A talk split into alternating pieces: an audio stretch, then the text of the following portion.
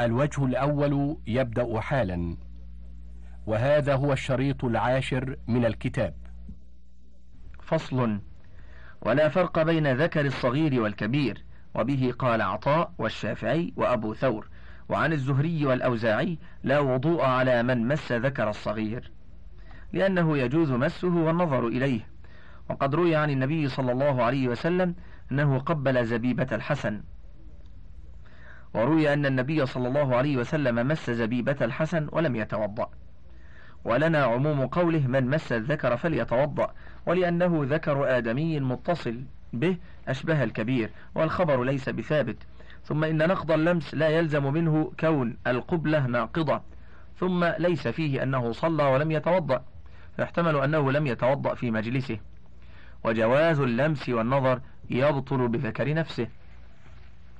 فصل.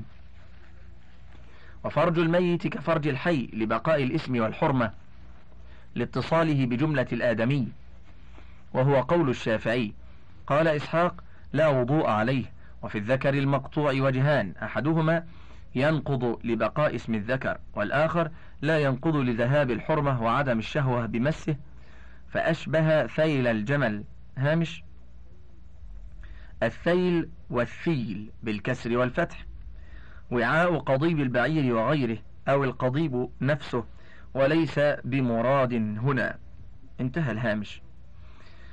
ولو مس القلفة التي تقطع في الختان قبل قطعها انتقض وضوءه لأنها من جلدة الذكر وإن مسها بعد القطع فلا وضوء عليه لزوال الاسم والحرمة. فصل. فأما مس حلقة الدبر فعنه روايتان أيضا. إحداهما لا ينقض الوضوء وهو مذهب مالك. قال الخلال العمل والأشيع في قوله. وحجته أنه لا يتوضأ من مس الدبر لأن المشهور من الحديث من مس, من مس ذكره فليتوضأ وهذا ليس في معناه لأنه لا يقصد مسه ولا يفضي إلى خروج خارج. والثانية ينقض نقلها أبو داود وهو مذهب عطاء والزهري والشافعي. لعموم قوله من مس فرجه فليتوضأ ولأنه أحد الفرجين أشبه الذكر. فصل. وفي مس المرأة فرجها أيضا روايتان. إحداهما ينقض لعموم قوله من مس فرجه فليتوضأ وروى عمرو بن شعيب عن أبيه عن جده عن النبي صلى الله عليه وسلم قال أيما امرأة مست فرجها فلتتوضأ ولأنها آدمي مس فرجه فانتقض وضوءه كالرجل والأخرى لا ينتقد. قال المروذي قيل لأبي عبد الله فالجارية إذا مست فرجها أعليها وضوء؟ قال لم أسمع في هذا بشيء.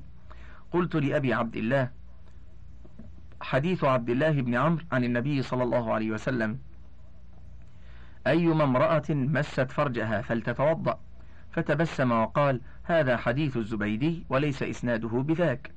ولأن الحديث المشهور في مس الذكر وليس مس المرأة فرجها في معناه لكونه لا يدعو إلى خروج خارج فلم ينقض. فصل. فأما لمس فرج الخنثى المشكل فلا يخلو من أن يكون اللمس منه أو من غيره. فإن كان اللمس منه فلمس أحد فرجيه لم ينتقض وضوءه لأنه يحتمل أن يكون الملموس خلقة زائدة. وإن لمسهما جميعا وقلنا لا ينقض وضوء المرأة لا ينقض وضوء المرأة مس فرجها لم ينتقض وضوءها لجواز أن يكون امرأة مست فرجها أو خلقة زائدة. وإن قلنا ينقض انتقض وضوءه لأنه لا بد أن يكون أحدهما فرجا. وإن كان اللامس رجلا فمس الذكر لغير شهوة لم ينتقض وضوءه. وإن مسه لشهوة انتقض وضوءه في ظاهر المذهب. فإنه إن كان ذكر فقد مسه. وإن كان أنثى فقد مسها لشهوة وإن مس قبل المرأة لم ينتقض وضوءه لجواز أن يكون خلقة زائدة من رجل. وإن مسهما جميعا لشهوة انتقض وضوءه لما ذكرنا في الذكر. وإن كان لغير شهوة انتقض وضوءه في الظاهر لأنه لا يخلو من أن يكون مس ذكر رجل أو فرج امرأة. وإن كان اللامس امرأة فلمست أحدهما لغير شهوة لم ينتقض وضوءها وإن لمست الذكر لشهوة لم ينتقض وضوءها لجواز أن يكون خلقة زائدة من امرأة. فإن مست فرج المرأة لشهوة إن بنى على مس المرأة الرجل لشهوة.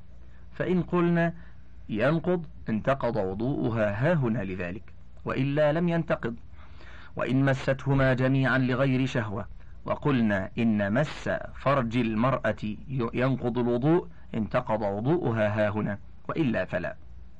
وإن كان اللامس خنثى مشكلا لم ينتقض وضوءه إلا أن يجمع بين الفرجين في اللمس.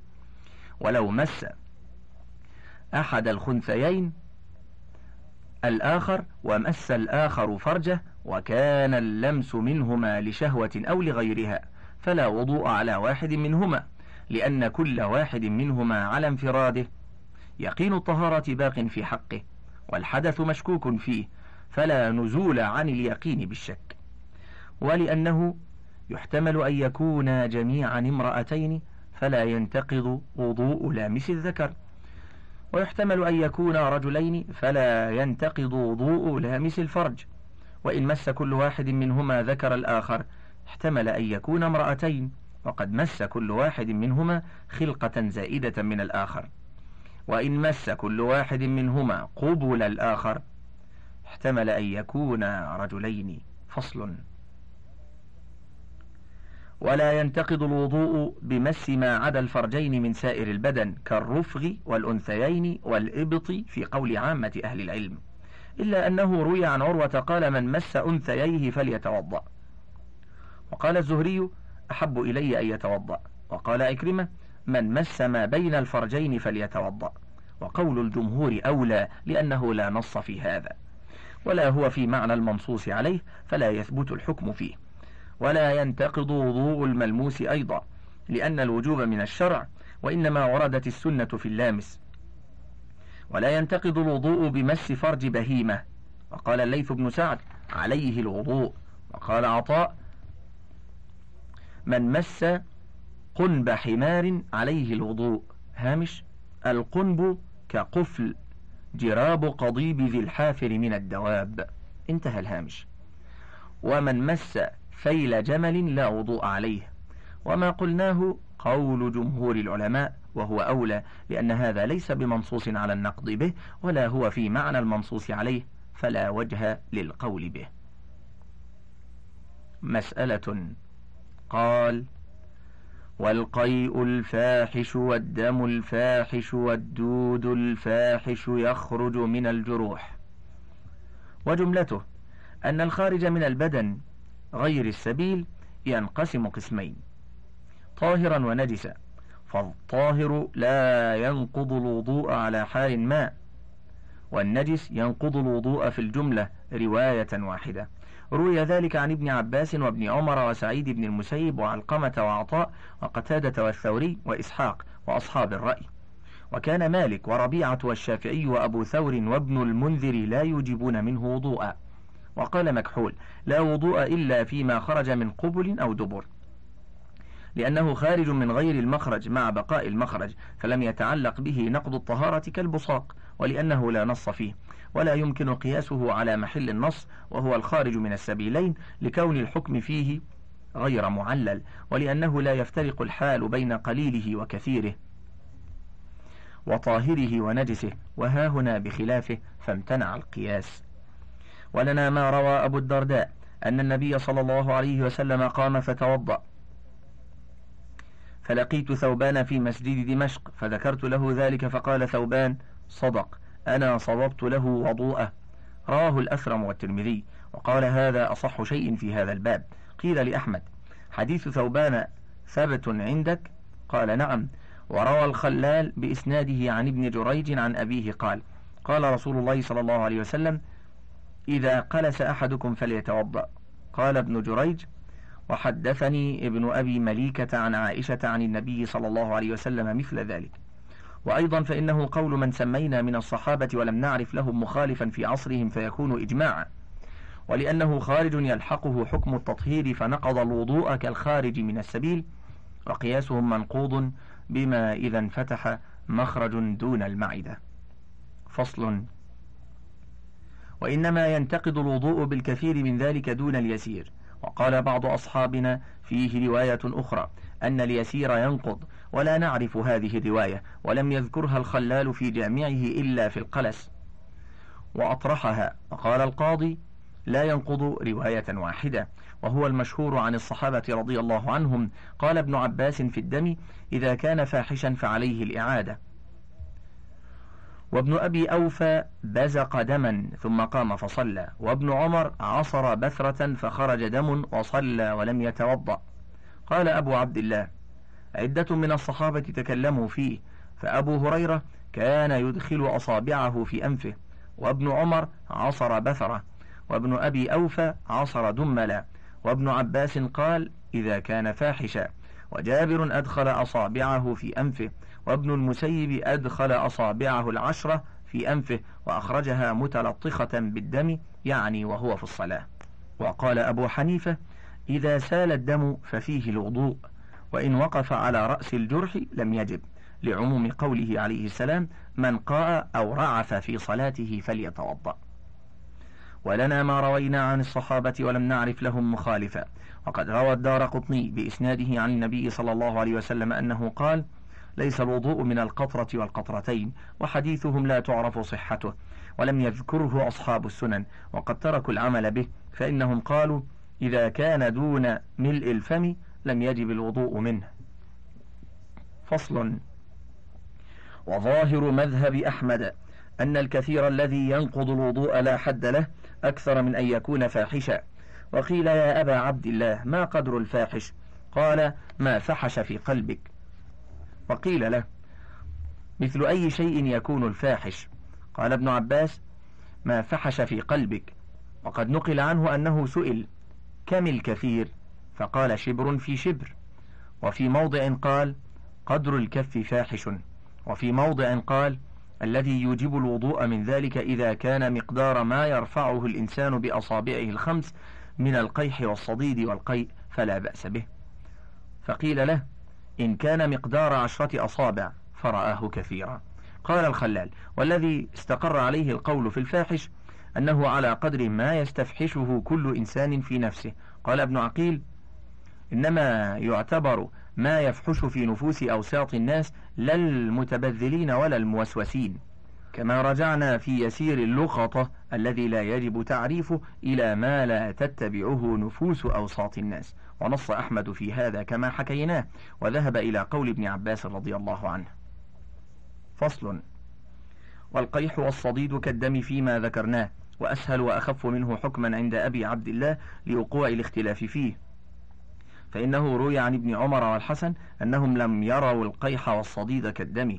وقال أبو مجلس في الصديد لا شيء إنما إنما ذكر الله الدم المسفوح وقال الأوزاعي في قرحة سال منها كغسالة اللحم لا وضوء فيه وقال إسحاق كل ما سوى الدم لا يوجب وضوءا قال مجاهد وعطاء وعروة والشعبي والزهري وقتادة والحكم والليث القيح بمنزلة الدم فلذلك خف حكمه عنده واختياره مع ذلك إلحاقه بالدم وإثبات مثل حكمه فيه لكن الذي يفحش منه يكون أكثر من الذي يفحش من الدم.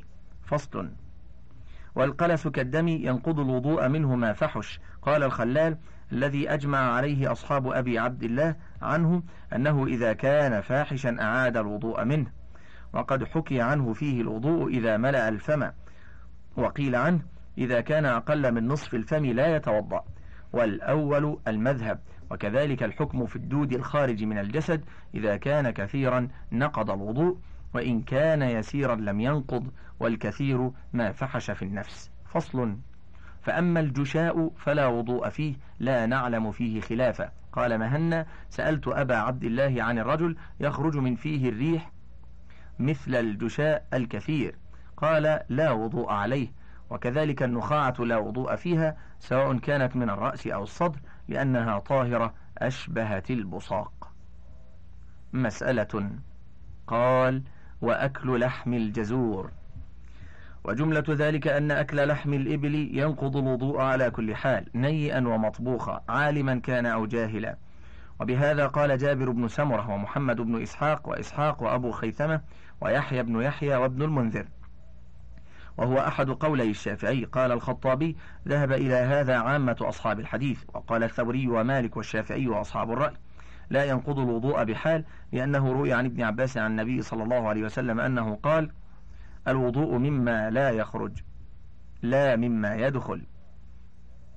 وروي عن جابر قال كان آخر الأمرين من رسول الله صلى الله عليه وسلم ترك الوضوء مما مست النار. رواه أبو داود. ولأنه مأكول أشبه سائر المأكولات.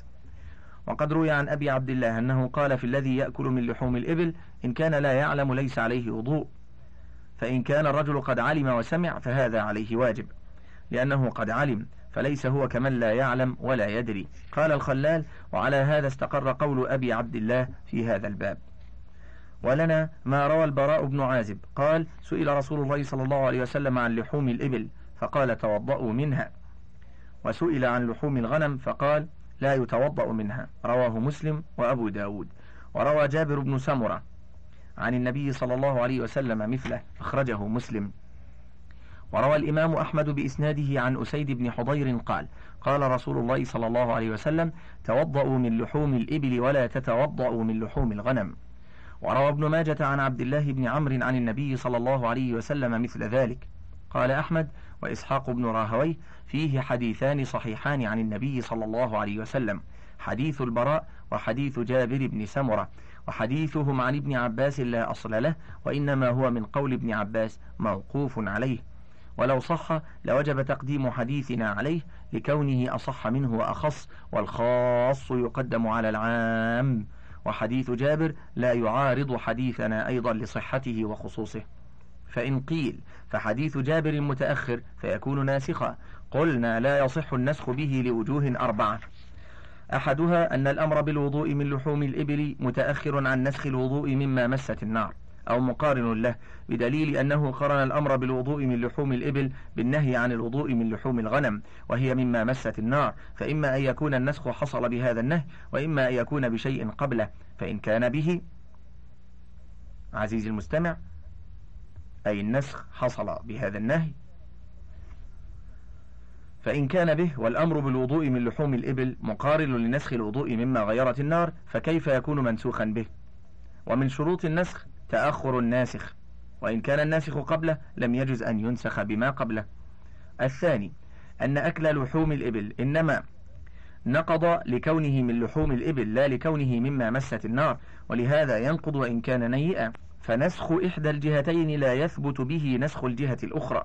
كما لو حرمت المرأة للرضاع ولكونها ربيبة. فنسخ التحريم بالرضاع لم يكن نسخا لتحريم الربيبة. الثالث أن خبرهم عام وخبرنا خاص. والعام لا ينسخ به الخاص لأن من شروط النسخ تعذر الجمع. لأن من شروط النسخ تعذر الجمع. والجمع بين الخاص والعام ممكن بتنزيل العام على ما عدا محل التخصيص. الرابع أن خبرنا صحيح مستفيض ثبتت له قوة الصحة والاستفاضة والخصوص وخبرهم ضعيف لعدم هذه الوجوه الثلاثة فيه فلا يجوز أن يكون ناسخا له. فإن قيل الأمر بالوضوء في خبركم يحتمل الاستحباب فنحمله عليه. ويحتمل أنه أراد بالوضوء قبل الطعام وبعده غسل اليدين لأن الوضوء إذا أضيف إلى الطعام اقتضى غسل اليدين. كما كان عليه السلام يأمر بالوضوء قبل الطعام وبعده. وخص ذلك بلحم الإبل لأن فيه من الحرارة والزهومة ما ليس في غيره. قلنا أما الأول فمخالف للظاهر من ثلاثة أوجه. أحدها أن مقتضى الأمر للوجوب. الثاني أن النبي صلى الله عليه وسلم سئل عن حكم هذا اللحم فأجاب بالأمر بالوضوء منه فلا يجوز حمله على غير الوجوب لأنه يكون تلبيسا على السائل لا جواب الثالث أنه عليه السلام قرنه بالنهي عن الوضوء من لحوم الغنم والمراد بالنهي ها هنا نفي الإيجاب لا التحريم فيتعين حمل الأمر على الإيجاب ليحصل الفرق. وأما الثاني فلا يصح لوجوه أربعة أحدها أنه يلزم منه حمل الأمر على الاستحباب فإن غسل اليد بمفرده غير واجب وقد بينا فساده. الثاني أن الوضوء إذا جاء على لسان الشارع وجب حمله على الموضوع الشرعي دون اللغوي لأن الظاهر منه أنه إنما يتكلم بموضوعاته. الثالث أنه خرج جوابا لسؤال السائل عن حكم الوضوء من لحومها والصلاة في مباركها فلا يفهم من ذلك سوى الوضوء المراد للصلاة. الرابع أنه لو أراد غسل اليد لما فرق بينه وبين لحم الغنم فإن غسل اليد منهما مستحب ولهذا قال من بات وفي يده ريح غمر هامش الغمر بفتح الغين المعجمة والميم الغمر الدسم والزهومة من اللحم كالوخر من السمن. انتهى الهامش. ولهذا قال من بات وفي يده ريح غمر فأصابه شيء فلا يلومن إلا نفسه.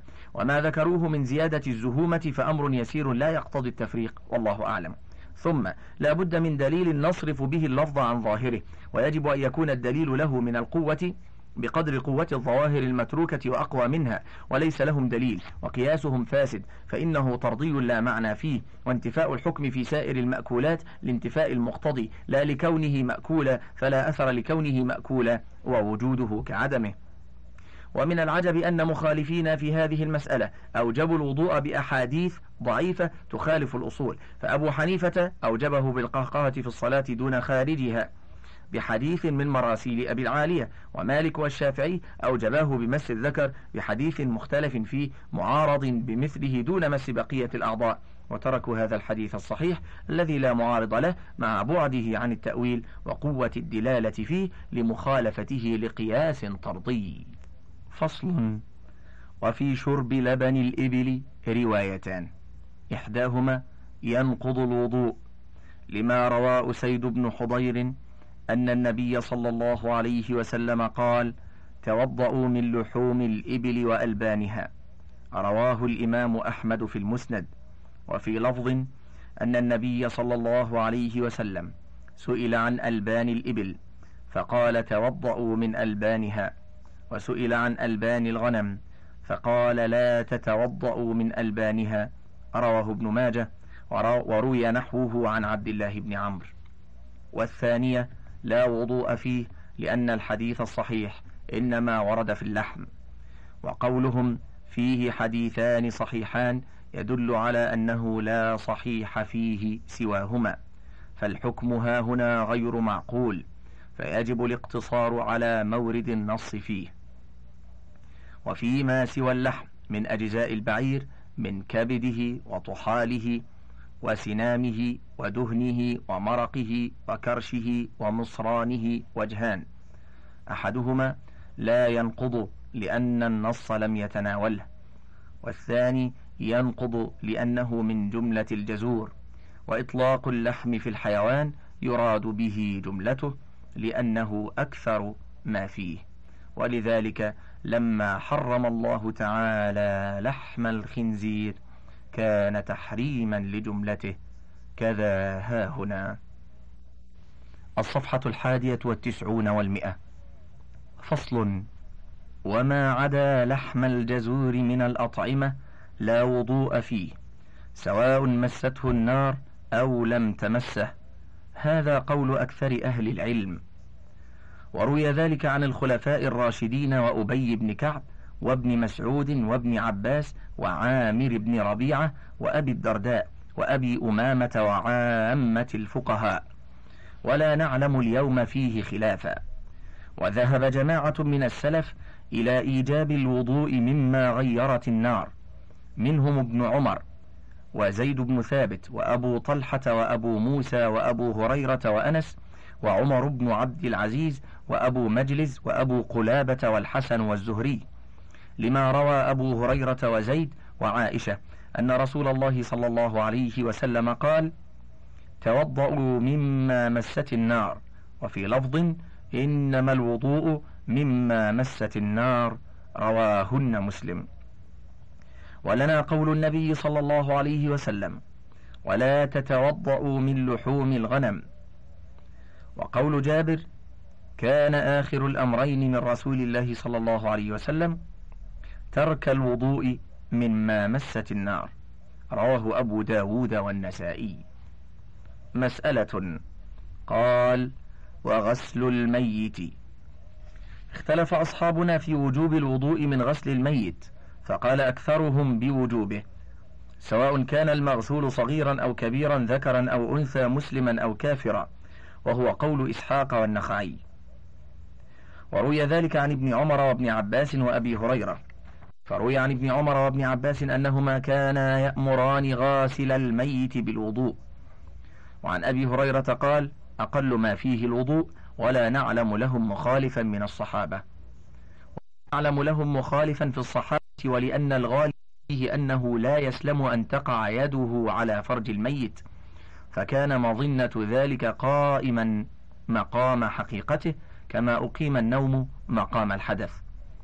وقال أبو الحسن التميمي لا وضوء فيه وهذا قول أكثر الفقهاء وهو الصحيح إن شاء الله لأن الوجوب من الشرع ولم يرد في هذا نص ولا هو في معنى المنصوص عليه فبقي على الأصل ولأنه غسل آدمي فأشبه غسل الحي. وما روي عن أحمد في هذا يحمل على الاستحباب دون الإيجاب فإن كلامه يقتضي نفي الوجوب فإنه ترك العمل بالحديث المروي عن النبي صلى الله عليه وسلم من غسل ميتا فليغتسل وعلل ذلك بأن الصحيح أنه موقوف على أبي هريرة وإذا لم يوجب الغسل بقول أبي هريرة مع احتمال أن يكون من قول رسول الله صلى الله عليه وسلم فلألا يوجب الوضوء بقوله مع عدم ذلك الاحتمال أولى وأحرى. مسألة. قال وملاقاة جسم الرجل للمرأة لشهوة. المشهور من مذهب أحمد رحمه الله أن لمس النساء لشهوة ينقض الوضوء ولا ينقضه لغير شهوة. وهذا قول علقمة وأبي عبيدة والنخعي والحكم وحماد ومالك والثوري وإسحاق والشعبي فإنهم قالوا يجب الوضوء على من قبل لشهوة ولا يجب على من قبل لرحمة وممن أوجب الوضوء في القبلة ابن مسعود وابن عمر والزهري وزيد بن أسلم ومكحول ويحيى الأنصاري وربيعة والأوزاعي وسعيد بن عبد العزيز والشافعي. قال أحمد المدنيون والكوفيون ما زالوا يرون أن القبلة من اللمس تنقض الوضوء حتى كان بآخرة وصار فيهم أبو حنيفة فقالوا لا تنقض الوضوء ويأخذون بحديث عروة ونرى أنه غلط وعن أحمد رواية ثانية لا ينقض اللمس بحال وروي ذلك عن علي وابن عباس وعطاء وطاوس والحسن ومسروق وبه قال أبو حنيفة. إلا أن يطأها دون الفرج فينتشر فيها. لما روى حبيب عن عروة عن عائشة أن النبي صلى الله عليه وسلم قبل امرأة من نسائه وخرج إلى الصلاة ولم يتوضأ. رواه أبو داود وابن ماجه وغيرهما. وهو حديث مشهور. رواه إبراهيم التيمي عن عائشة أيضا. ولأن الوجوب من الشرع ولم يرد بهذا شرع ولا هو في معنى ما ورد الشرع به. وقوله أو لامستم النساء أراد به الجماع بدليل أن المس أريد به الجماع في آيات الطلاق. عزيزي المستمع جاءت ألفاظ في آيات الطلاق بين معقوفتين. فكذلك اللمس ولأنه ذكره بلفظ المفاعلة. والمفاعلة لا تكون من أقل من اثنين. وعن أحمد رواية ثالثة أن اللمس ينقض بكل حال وهو مذهب الشافعي لعموم قوله تعالى أو لامستم النساء. وحقيقة اللمس ملاقاة البشرتين. قال الله تعالى مخبرا عن الجن أنهم قالوا وأنا لمسنا السماء. وقال الشاعر لمست بكفي كفه أطلب الغنى. وقرأها ابن مسعود أو لمستم النساء. وأما حديث القبلة فكل طرقه معلولة. قال يحيى بن سعيد احكي عني أن هذا الحديث شبه لا شيء. قال أحمد نرى أنه غلط الحديثين جميعا يعني حديث إبراهيم التيمي وحديث عروة. فإن إبراهيم التيمي لم يصح سماعه من عائشة وعروة المذكور ها هنا عروة المزني. ولم يدرك عائشة. كذلك قاله سفيان الثوري. قال ما حدثنا حبيب إلا عن عروة المزني ليس هو عروة بن الزبير. وقال إسحاق لا تظنوا أن حبيبا لقي عروة. وقال قد يمكن أن يقبل الرجل امرأته لغير شهوة برا بها وإكراما لها ورحمة. ألا ترى إلى ما جاء عن النبي صلى الله عليه وسلم؟ أنه قدم من سفر فقبل فاطمة. فالقبلة تكون لشهوة ولغير شهوة. ويحتمل أنه قبلها من وراء حائل. انتهى الوجه الأول. فضلا اقلب الشريط.